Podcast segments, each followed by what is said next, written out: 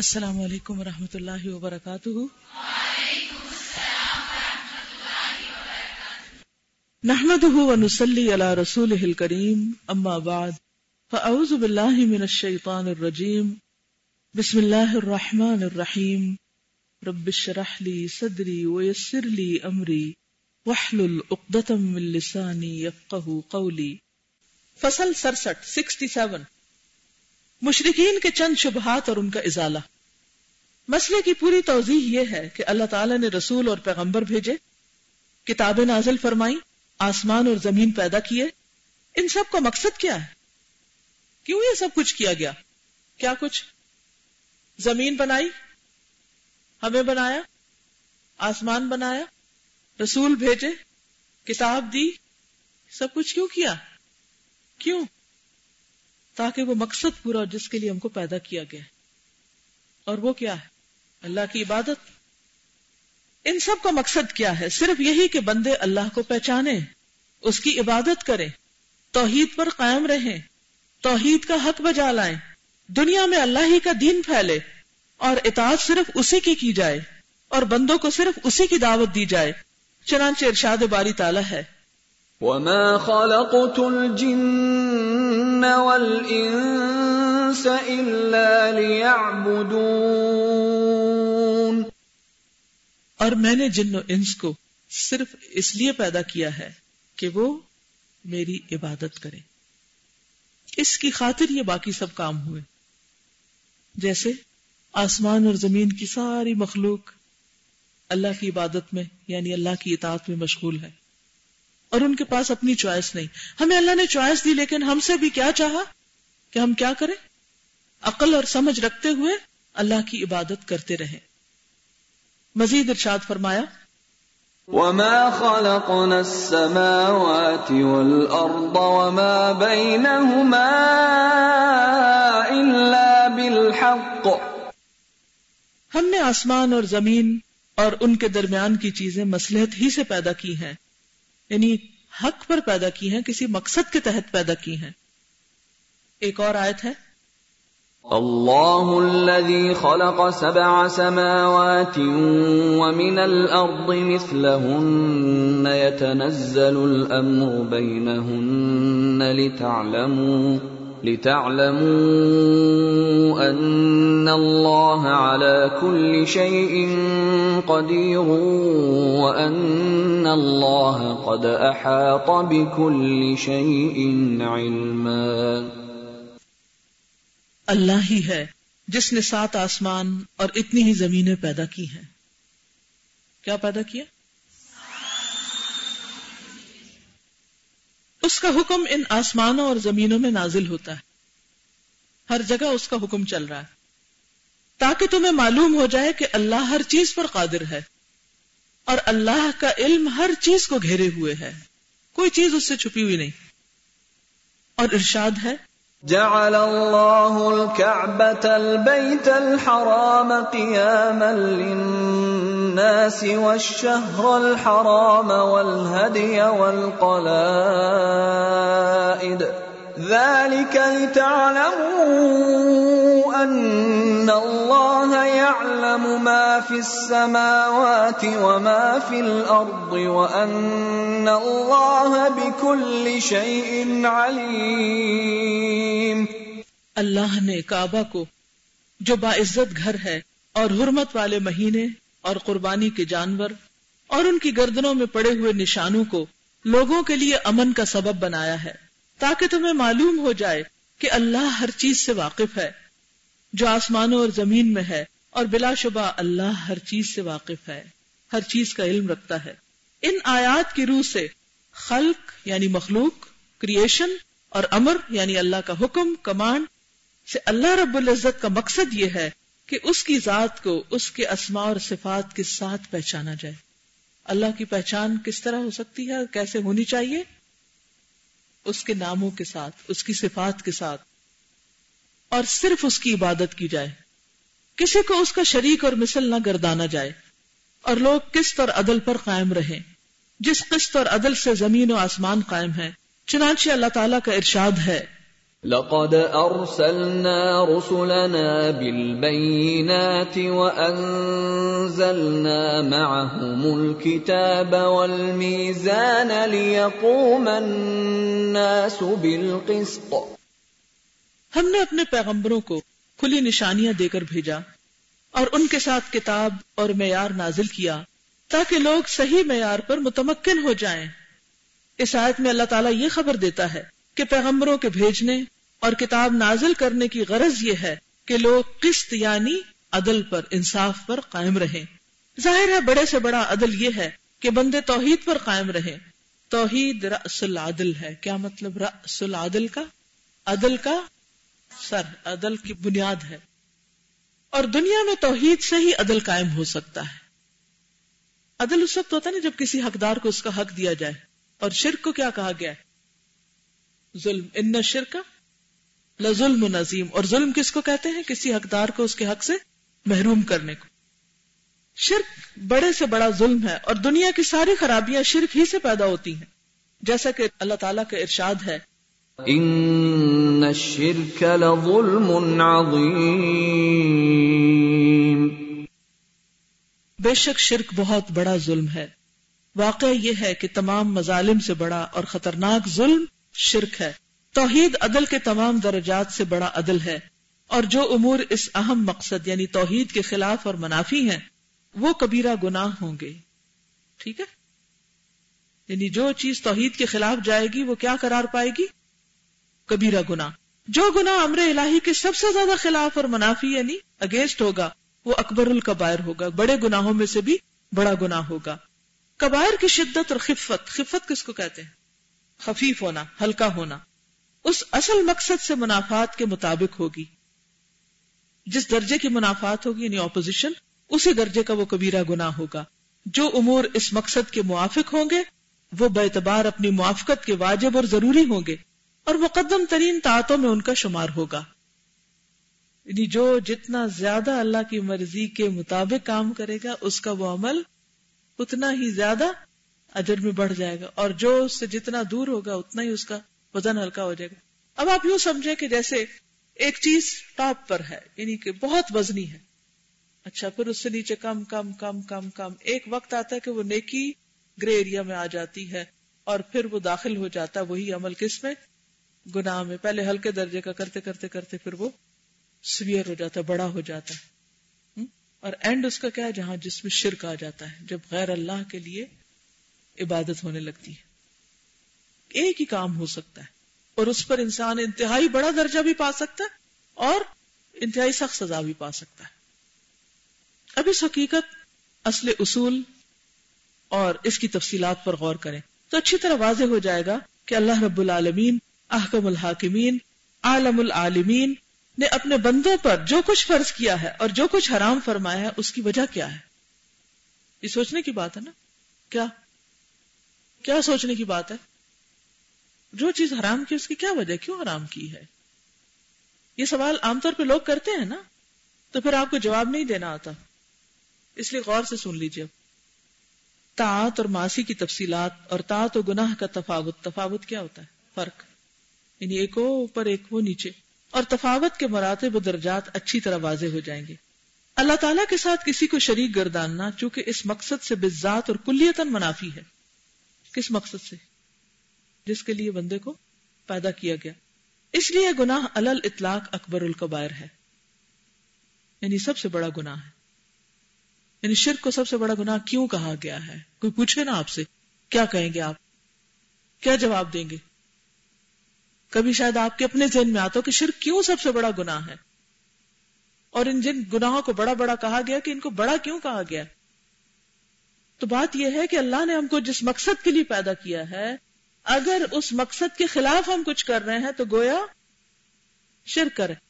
دنیا میں آ کر سب سے بڑا کوئی اچھا کام اگر کوئی کر سکتا ہے تو وہ کیا ہے؟ اللہ کی عبادت۔ اور اگر کوئی شخص اللہ کو چھوڑ کر کسی اور کی کرنے لگتا ہے تو وہ پھر کیا کر رہا ہے؟ ظلم عظیم کر رہا ہے، بہت بڑا گناہ کر رہا ہے۔ اب سمجھ آ گئی؟ مثلاً الہدا کیوں بنا ہے؟ قرآن کی تعلیم کے لیے، ٹھیک ہے نا، قرآن سیکھنے سکھانے کے لیے، بندگان خدا تک خدا کا پیغام پہنچانے کے لیے. اب اگر یہاں پر اس عمارت میں وہ کام چھوڑ کر یا اس مقصد کو پیچھے ڈال کے کچھ اور کرنا شروع کر دیں، ہم؟ قرآن کی تعلیم چھوڑ کر خدا نخواستہ کوئی شخص یہاں میوزک کی تعلیم شروع کر دے، تو کیا یہ جرم ہوگا؟ بہت بڑا. کیوں؟ کیونکہ لوگوں نے اس لیے نہیں بنایا تھا. یہ زمین و آسمان کس نے بنایا؟ کیوں بنایا؟ کتاب کیوں بھیجی؟ رسول کیوں بھیجے؟ تاکہ اب اس کی عبادت کے طریقے انسان کو بتائے جائیں اور انسان اس کی نعمتوں کا استعمال کر کے ان کا شکر ادا کرے. اور اگر وہ یہ نہیں کرتا تو وہ کیا کر رہا ہے؟ آپ صبح سے شام تک دوسروں کی خدمت کیا کریں لیکن نماز نہ پڑھیں، کیا یہ گناہ ہوگا یا نہیں؟ کیوں؟ اللہ نے آپ کو اپنی عبادت کے لیے پیدا کیا. ٹھیک ہے آپ بندوں کی خدمت کریں لیکن اس طرح تو نہیں کہ اللہ کی عبادت چھوڑ کر، نمازیں چھوڑ کر. تو جو جس مقصد کے لیے، مثلا آپ کو اگر کوئی جاب دی گئی ہے کسی خاص کام کے لیے، آپ وہ تو کرتے نہیں اور اور ادھر ادھر کے کاموں میں لگے رہتے ہیں، تو کیا آپ ترقی کریں گے اپنی اس جاب میں؟ ہرگز نہیں. تو کسی بھی جرم کی شدت اسی اعتبار سے ہے کہ وہ اس مقصد کے کتنا خلاف جاتا ہے جس کے لیے کوئی خاص چیز بنائی گئی اور وہ اس کی خلاف ورزی ہو رہی. اسی لیے اللہ تعالیٰ نے ہر مشرک پر جنت حرام کر دی.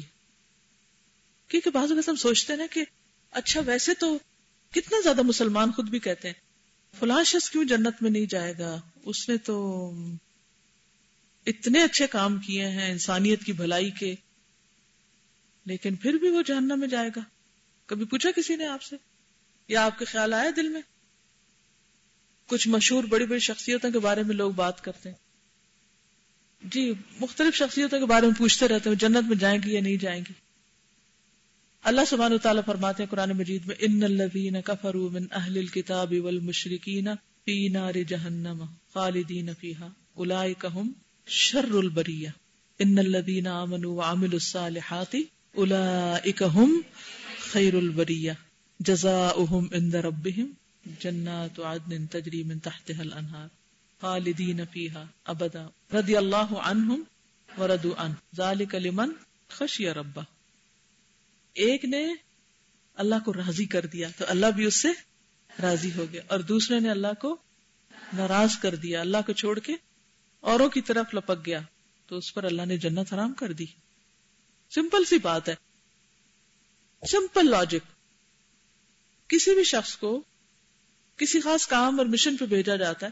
مثلا آپ کو کہا جاتا ہے جی آج آپ میتھمیٹکس کا پیپر دیں، آپ جاتے ہیں تین گھنٹے گزارتے ہیں، پیپر لیتے ہیں اور میتھمیٹکس کا پیپر حل کرنے کی بجائے آپ وہاں پر کوئی اور شعر و شاعری کرنا شروع کر دیتے ہیں، یا یہ کہ وہ پورا پیپر جو آپ کا ایگزامینر ہے اس کی تعریف میں لکھ دیتے ہیں. تو کیا آپ کو میتھمیٹکس میں پاس کر دیا جائے گا؟ نہیں. کیوں؟ آپ نے کوئی غلط بات لکھی، آپ نے اتنی پیاری پیاری باتیں لکھی وہ جو معلم یا ممتحن کا دل بہلانے کے لیے، پھر بھی وہ اتنا ظالم ہے کہ آپ کو پاس ہی نہیں کرنا. کیوں نہیں کر رہا؟ اس لیے کہ یہ کاغذ معلم کی تعریفیں لکھنے کے لیے نہیں تھا.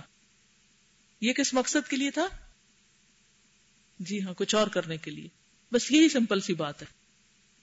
اسی لیے اللہ تعالیٰ نے ہر مشرک پر جنت حرام کر دی، اور اہل توحید کے لیے مشرک کا خون، اس کا مال، اس کے اہل و عیال مباح اور جائز کر دیے. مشرکین چونکہ عبودیت الہی کا انکار کرتے ہیں، عبودیت یعنی عبادت، اس لیے اللہ تعالیٰ نے جائز کر دیا کہ اہل توحید انہیں اپنا غلام بنا لے. جیسے پہلے جنگیں وغیرہ ہوتی تھی، جنگ بدر ہوئی تو مسلمانوں نے قیدیوں کو پکڑا یا یہ کہ کچھ کو مارا، تو اس کی بنیادی وجہ کیا تھی؟ کیونکہ انہوں نے کس کا انکار کیا تھا؟ جی ہاں، اللہ سبحانہ و تعالیٰ کی طرف سے صریح ارشاد ہے کہ وہ مشرک کا کوئی عمل قبول نہیں کرے گا.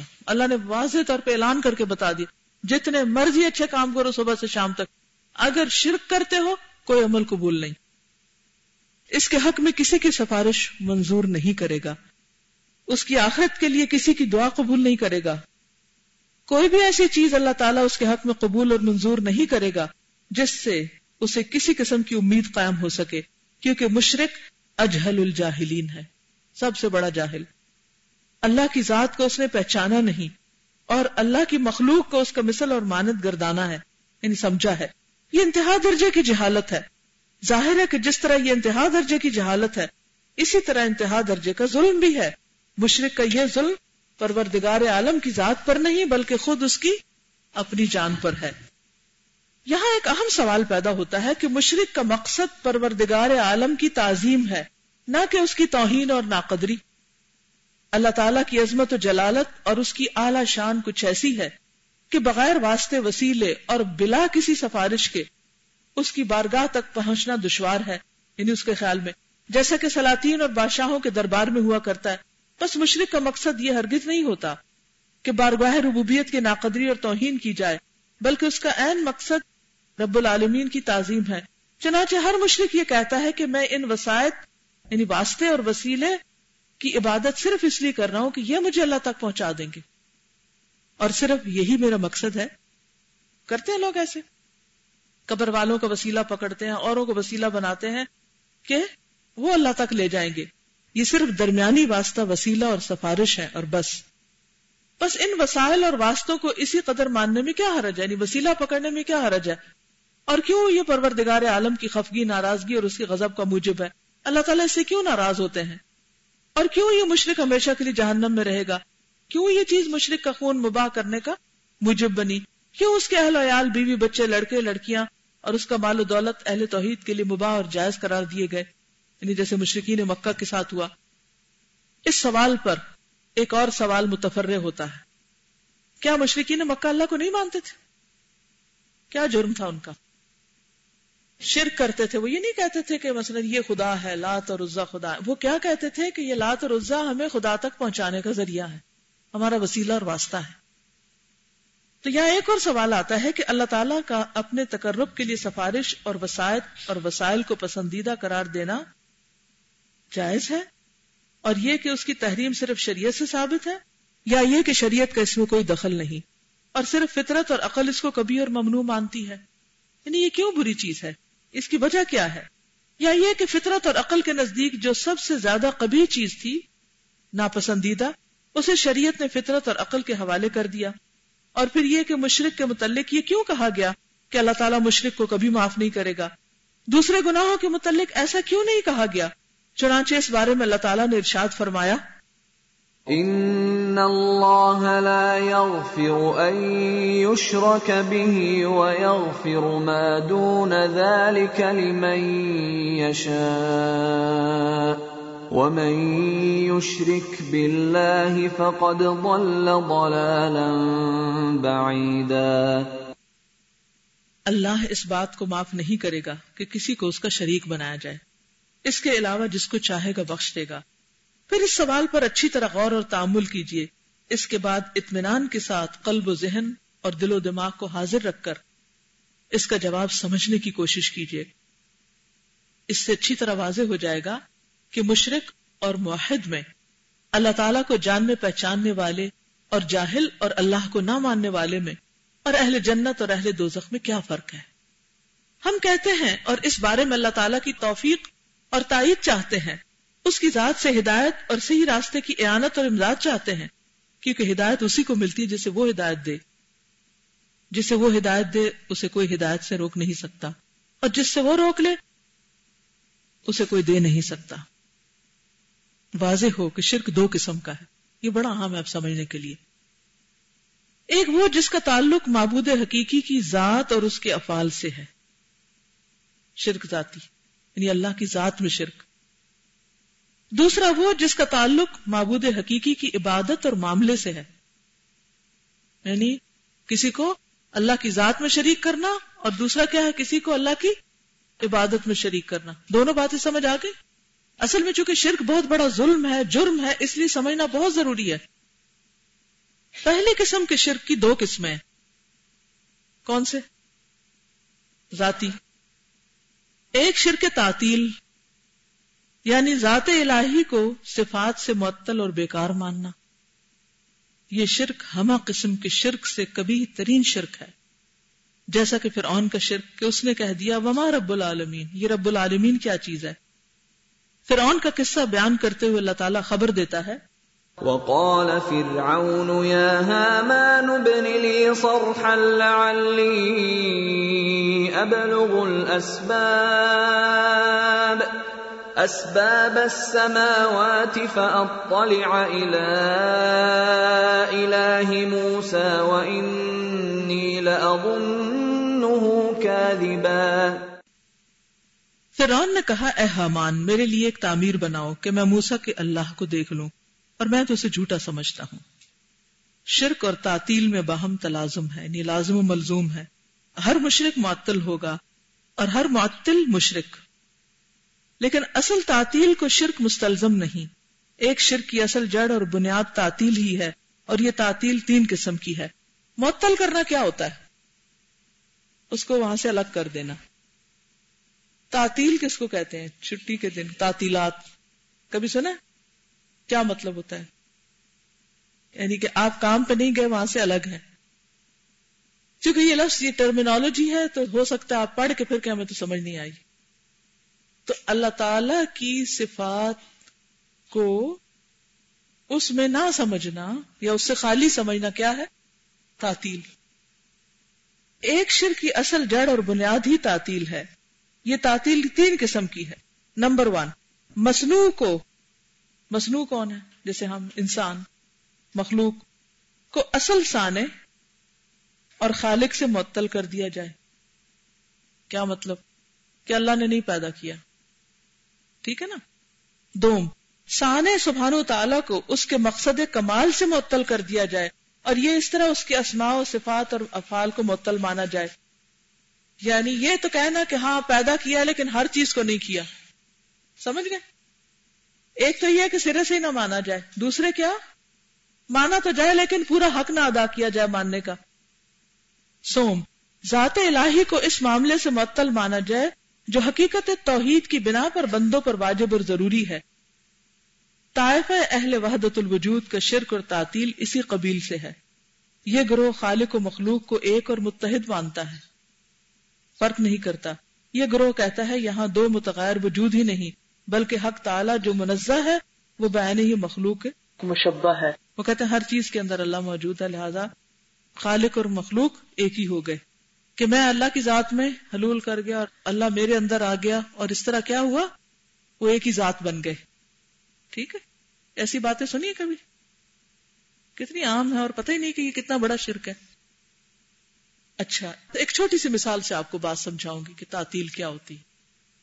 مثلاً اللہ سبحانہ تعالی کلام کرتا ہے، بات کرتا ہے، تو اس کی تعویل کر لینا، کہنا کرتا تو ہے لیکن مثلاً یہ کہ اس کی آواز کوئی نہیں یا الفاظ نہیں. اب یہ چیز اللہ کو نہ پہچاننا ہے یا اس کے حق میں کمی کرنا ہے. آپ نے اس کی ایک صفت کو اس سے معطل کر دیا. اسی لیے آپ نے سنا ہوگا کہ مسلمانوں کی پہلی جنریشن میں ایک فتنہ اٹھا تھا، فتنہ خلق القرآن. اس میں وہ کیا کہتے تھے کہ قرآن مخلوق ہے، لائک ادر کریشن، وہ کلام نہیں، وہ اللہ نے بنایا ہے، وہ اللہ کی سپیچ نہیں، کیونکہ وہ اللہ کی سپیچ کو الفاظ کی طرح نہیں سمجھتے، اس میں تعویل کرتے تھے. اب دیکھنے میں بعض اوقات لوگ کہتے ہیں نا بھئی اس معاملے میں کیا جھگڑا کرنا، ٹھیک ہے جو مخلوق مانتا ہے جو نہیں مانتا تو سو واٹ. لیکن نہیں، یہ بہت بڑی بات ہے. قرآن کو کیا ماننا چاہیے؟ اللہ کا کلام. جیسے کلام کیا جاتا ہے قرآن مجید میں اللہ سبحانہ وتعالی کے بارے میں آتا ہے وَكَلَّمَ اللَّهُ مُوسَى تَكْلِيمًا، اللہ نے موسیٰ سے کلام کیا. کیسے؟ جیسے کلام کیا جاتا ہے. جب کلام کیا جاتا ہے تو اس میں دو چیزیں ہوتی ہیں، ایک آواز ہوتی ہے، دوسرے الفاظ ہوتے ہیں. تو اللہ تعالیٰ کے کلام میں دونوں چیزیں. اگر کوئی کہے کہ اللہ کلام تو کرتا ہے لیکن وہ کوئی الفاظ نہیں، آواز نہیں، تو یہ بات درست نہ ہوگی، اس کی صفت میں کمی کرنا ہے. آپ کو معلوم ہے کہ اس کی بنا پر ایک بہت بڑے اسکالر کو کتنی تکلیف برداشت کرنی پڑی تھی. یہ عقیدہ جو تھا، بہت سے جو علماء تھے وہ سمجھتے تھے کہ یہ غلط بات کہی جا رہی ہے، اور وہ اس کے خلاف تھے لیکن وہ بولتے نہیں تھے، چپ تھے. امام احمد بن حنبل نے علل اعلان کہا کہ نہیں، یہ قرآن اللہ کا کلام ہے. اب مسلمانوں کے اندر دو گروہ بن گئے، ایک کہتا تھا کلام ہے جیسے کلام ہوتا ہے، دوسرا کہتا تھا نہیں ہے۔ اتفاق یہ ہوا کہ جو خلیفہ وقت تھا وہ کس گروہ کے ساتھ شامل ہو گیا؟ جو مخلوق مانتا تھا۔ اب جب خلیفہ وقت کسی خاص نظریے کا قائل ہو جائے تو عموماً کیا ہوتا ہے، وہ پھر زبردستی دوسروں کو بنواتے ہیں، لا آف اسٹیٹ بن جاتا ہے کہ سب یہ مانو، جو نہیں مانے گا اس کے اوپر سختی ہے، جو قانون کے خلاف جائے گا اس کی شامت۔ اب کیا ہوا کہ امام احمد بن حنبل نے علل اعلان کہا کہ جو مجھے نہیں جانتا وہ جان لے کہ میں احمد بن حنبل ہوں اور قرآن مجید اللہ کا کلام ہے۔ خلیفہ نے اپنے سپاہیوں کو بھیجا احمد بن حنبل کے گھر اور کہا کہ تم مان جاؤ کہ کلام نہیں مخلوق ہے قرآن، تو اس نے کہا نہیں۔ خلیفہ نے حکم دیا تھا کہ اگر اگر احمد بن حنبل نہ مانے تو ان کو پکڑ کر لے آنا، انہیں قید کیا جائے گا۔ اب ظاہر ہے کہ آپ ذرا اپنے آپ کو وہاں رکھ کے دیکھیں کہ کوئی آپ کے گھر داخل ہو جائے کہ ہم آپ کو پکڑنے آئے ہیں اس وجہ سے کہ آپ یہ کہہ رہے ہیں، آپ کیا کریں گے؟ کیا کریں گے؟ نہیں نہیں نہیں میں تو نہیں کہہ رہا، تاکہ یہ ٹل جائے مصیبت۔ لیکن امام احمد بن حنبل اگرچہ اس پر پریشان ہوئے، اور ان کے بچے، آپ کو معلوم ہے اس موقع پر امام احمد بن حنبل کو کس نے تسلی دی تھی اور کون ان کا سپورٹر بنا تھا، اور کس کی وجہ سے امام احمد بن حنبل اور زیادہ اپنے موقف پہ ڈٹ گئے تھے؟ ان کی بیٹی تھی۔ اب دیکھیے کہ عورت کا کردار معمولی نہیں، ان کی بیٹی نے کہا ابا جان اگر آپ اپنے موقف کو صحیح مانتے ہیں تو آپ اس پر جم جائیے، اور اگر یہ آپ کو قید کر رہے ہیں تو آپ چلے جائیے، اور اگر ہمیں جیل سے یہ خبر ملے کہ ہمارا والد فوت ہو گیا ہے تو ہمیں اس پر اتنا افسوس نہیں ہوگا جتنا ہمیں اس بات پر افسوس ہوگا کہ آپ اپنی بات سے پھر گئے ہیں، کہ حکومت وقت کی سختی کی وجہ سے آپ نے اپنا عقیدہ تبدیل کر لیا ہے۔ اس بات نے امام احمد بن حنبل کے اندر اور بھی زیادہ پختگی پیدا کر دی، اور انہوں نے پوری شدت کے ساتھ اس عقیدے کا دفاع کیا، کیونکہ یہ کوئی چھوٹی سی بات نہیں تھی۔ آج ہم لوگ کیا کہتے ہیں، اچھا سو واٹ، اگر کوئی مخلوق مانتا تو وہ بھی ٹھیک ہے اور جو نہیں مانتا وہ بھی ٹھیک ہے۔ ایسا نہیں ہے۔ کیوں؟ اس لیے کہ اگر ہم یہ کہیں کہ قرآن مجید اللہ کا کلام نہیں ہے، نعوذ باللہ، تو ہم یہ چھوٹی سی بات نہیں کریں، ہم دراصل کیا کہہ رہے ہیں کہ اللہ کے اندر یہ صفت نہیں ہے، اللہ کی صفت کا انکار کر رہے ہیں، صفت کلام کا، اور اس کی صفت کو معطل کر رہے ہیں۔ اب سمجھ آ کہ معطل کی وہ ملاحدہ ملاحدہ کون ہوتے ہیں؟ ملحد کی جمع۔ ملحد کون ہوتا ہے؟ پھرا ہوا، سر پھرے، جو قدامت عالم کے قائل ہیں، قدامت عالم کے قائل ہیں۔ عالم کیا ہوتا ہے؟ دنیا۔ اور قدامت کیا ہوتا ہے؟ پرانا۔ ان کا شرک و تعطیل بھی اسی قبیل سے ہے، اسی قسم کا ہے۔ وہ کہتے ہیں کہ عالم قدیم ہے، دنیا کیا ہے؟ اولڈ ہے، قدیم ہے، کبھی معدوم نہ تھی، یعنی اس کا وجود ہمیشہ سے رہا ہے۔ یہ کیا ہے دراصل؟ ہمیشہ سے صرف کون ہے؟ اللہ ہے، اور کوئی چیز ہمیشہ سے نہیں ہے۔ اور زمین و آسمان کے بارے میں اللہ تعالیٰ کیا فرماتے ہیں؟ بدیع السماوات والارض۔ اگر کوئی کہتا ہے کہ عالم قدیم ہے، دنیا قدیم ہے، it is for ever and ever, ازل سے ہے، تو وہ کیا کر رہا ہے؟ معمولی بات ہے نہیں نا، ہمیشہ سے اور ہمیشہ رہے گا یعنی عالم، تو یہ بات درست نہیں۔ وہ حوادث جو روزانہ پیدا ہوتے ہیں انہیں وہ ان وسائط، وسائل اور اسباب کی طرف منسوب کرتے ہیں جو ان حوادث کے مقتضی ہوا کرتے ہیں، جن کا نام ان لوگوں نے عقول اور نفوس رکھ لیا ہے۔ فرقہ جہمیہ اور قرامتہ کا شرک بھی اسی قبیل سے ہے۔ یہ مختلف اس دور کے فرقوں کے نام ہیں جن کے عقیدے فرق تھے کہ وہ پروردگار عالم کو اس کے اسماء اور صفات اور افعال سے معطل مانتے ہیں۔ کیا مانتے ہیں؟ اس کے بعض ناموں سے خالی سمجھتے ہیں اس کو، یا اس کے بعض کاموں کو مانتے ہی نہیں۔ کس کے کاموں کو؟ اللہ تعالیٰ کے۔ اور ذات حق کے ساتھ اس کے اسماء اور صفات کے ثبوت سے انکار کرتے ہیں۔ اس طرح مخلوق کی ذات کو خالق سے زیادہ اکمل مانتے ہیں۔ ذات الہی کا کمال اس کے اسماء اور صفات سے ہے، اور یہ لوگ ذات الہی کو اس سے مبرہ اور خالی مانتے ہیں۔ اگر کوئی یہ کہے کہ میں اللہ کو تو مانتا ہوں لیکن میں یہ نہیں مانتا کہ وہ کچھ کر سکتا ہے، بہت سے لوگ اللہ کو مانتے، مشرکین مکہ بھی اللہ کو مانتے تھے، لیکن وہ کیا نہیں مانتے تھے کہ وہ سب کچھ کر سکتا ہے، وہ سمجھتے تھے یہ سب جو ان کے وسیلے ذریعے تھے ان کی وجہ سے کرتا ہے، ان کو ذریعہ بناتے تھے۔ تو بات یہ ہے کہ شرک کی مختلف طرح کی اقسام ہیں۔ بعض لوگ کہتے ہیں کہ اللہ تعالیٰ نے کائنات کو پیدا تو کر دیا لیکن وہ نہیں چلا رہا، یہ سب کچھ اب حوادث، خود سے حادثے ہو رہے ہیں، بگ بینگ ہوا اور اب وہ بینگز ہوتے چلے جا رہے ہیں اور نئی نئی چیزیں پیدا ہو رہی ہیں۔ یہ سب کیا ہے؟ بظاہر دیکھنے میں بڑی انوسینٹ تھیوریز ہیں جو ہمارے اور آپ کے بچے پڑھتے رہتے ہیں، لیکن دراصل کیا کر رہے ہیں وہ یہ پڑھ کے، کیا ان کے اندر جا رہا ہے؟ yes. تو اس لیے کیا ضروری ہے؟ توحید لا الہ الا اللہ کہنا تو ٹھیک ہے، لیکن اس سے آگے توحید کی تفصیلات کو بھی جاننا ضروری ہے، کیونکہ تجرید توحید ضروری ہے اور شرک بہت بڑا جرم ہے۔ تو اللہ تعالیٰ کو ویسا ہی مانے، ویسا ہی پہچانے جیسا کہ ماننے کا حق ہے۔ تو انشاءاللہ اللہ نے چاہا تو پھر آگے کنٹینیو کریں گے۔ سبحانک اللہم و بحمدک، نشہد ان لا الہ الا انت، نستغفرک و نتوب الیک۔ اگر کچھ کہنا چاہیں تو کہیے۔ استاذہ، یہ ایک ذہن میں بات آ رہی تھی کہ جو غیر شرعی وسائل ہے جنہیں ہم یہ سمجھتے ہیں کہ ہم اپنی بات اللہ تعالیٰ تک ان کے ذریعے پہنچوا رہے ہیں، تو جب انہیں اختیار کرتے ہیں تو تب بھی کیا اللہ تعالیٰ کی وہ جو ہماری بات ڈائریکٹ سننے کی صفت ہے اس کی معطل ہونے کو، اس کے بعض حصے کو معطل کر رہے ہیں، معطل کرتے ہیں نا؟ السلام علیکم استاذہ، حاتم الاسم کی بیٹی جو پریشان ہوئی تھی، کیا یہ عجب کا ڈر تھا یا دوسروں کی تعریف کی وجہ سے فتنے میں پڑنے کا ڈر تھا؟ وہ تو مال آیا تھا نا، اس پر وہ پریشان، یعنی اس کی بات سچ ہو گئی تھی نا کہ اللہ ہمارا رازق ہے۔ ٹھیک ہے، ایک وجہ یہ بھی ہو سکتی ہے۔ آپ؟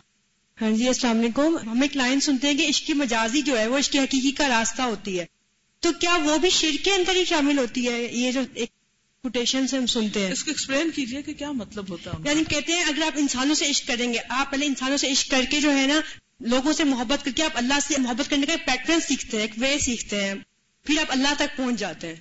یہ ان کا اپنا خیال ہے، تعویل ہے، جواز ہے کوئی غلط کام کرنے کی، یعنی ہر غلط کام کو خوبصورت نام دے دیا جاتا ہے۔ تو شیطان کیا کرتا ہے دراصل؟ زین لہم الشیطان اعمالہم۔ اب ایک انسان غلط کام کر رہا ہے اور اس کو پتا وہ غلط کر رہا ہے، لیکن اس کے لیے وہ ایسا بہانہ ڈھونڈ لیتا ہے کہ اپنی غلطی کو خوبصورت بنا لے۔ یہ ہارڈ شپس جو ہیں وہ ہماری سنس کی وجہ سے یا اس لیے اللہ ہم سے محبت کرتا ہے؟ دو طرح کی ہوتی ہیں، کچھ تو چیزیں ہمارے اپنے گناہوں کی وجہ سے آتی ہیں، کچھ ایسا ہوتا ہے کہ اللہ تعالیٰ انسان کے درجے بلند کرنے کے لیے جو اس کا پیارا انسان ہوتا ہے اس کو وہ امتحان میں مبتلا کر لیتا ہے۔ ٹھیک ہے، السلام علیکم۔ سبحانک اللہم و بحمدک، نشہد ان لا الہ الا انت، نستغفرک و نتوب الیک۔ السلام علیکم و رحمۃ اللہ وبرکاتہ۔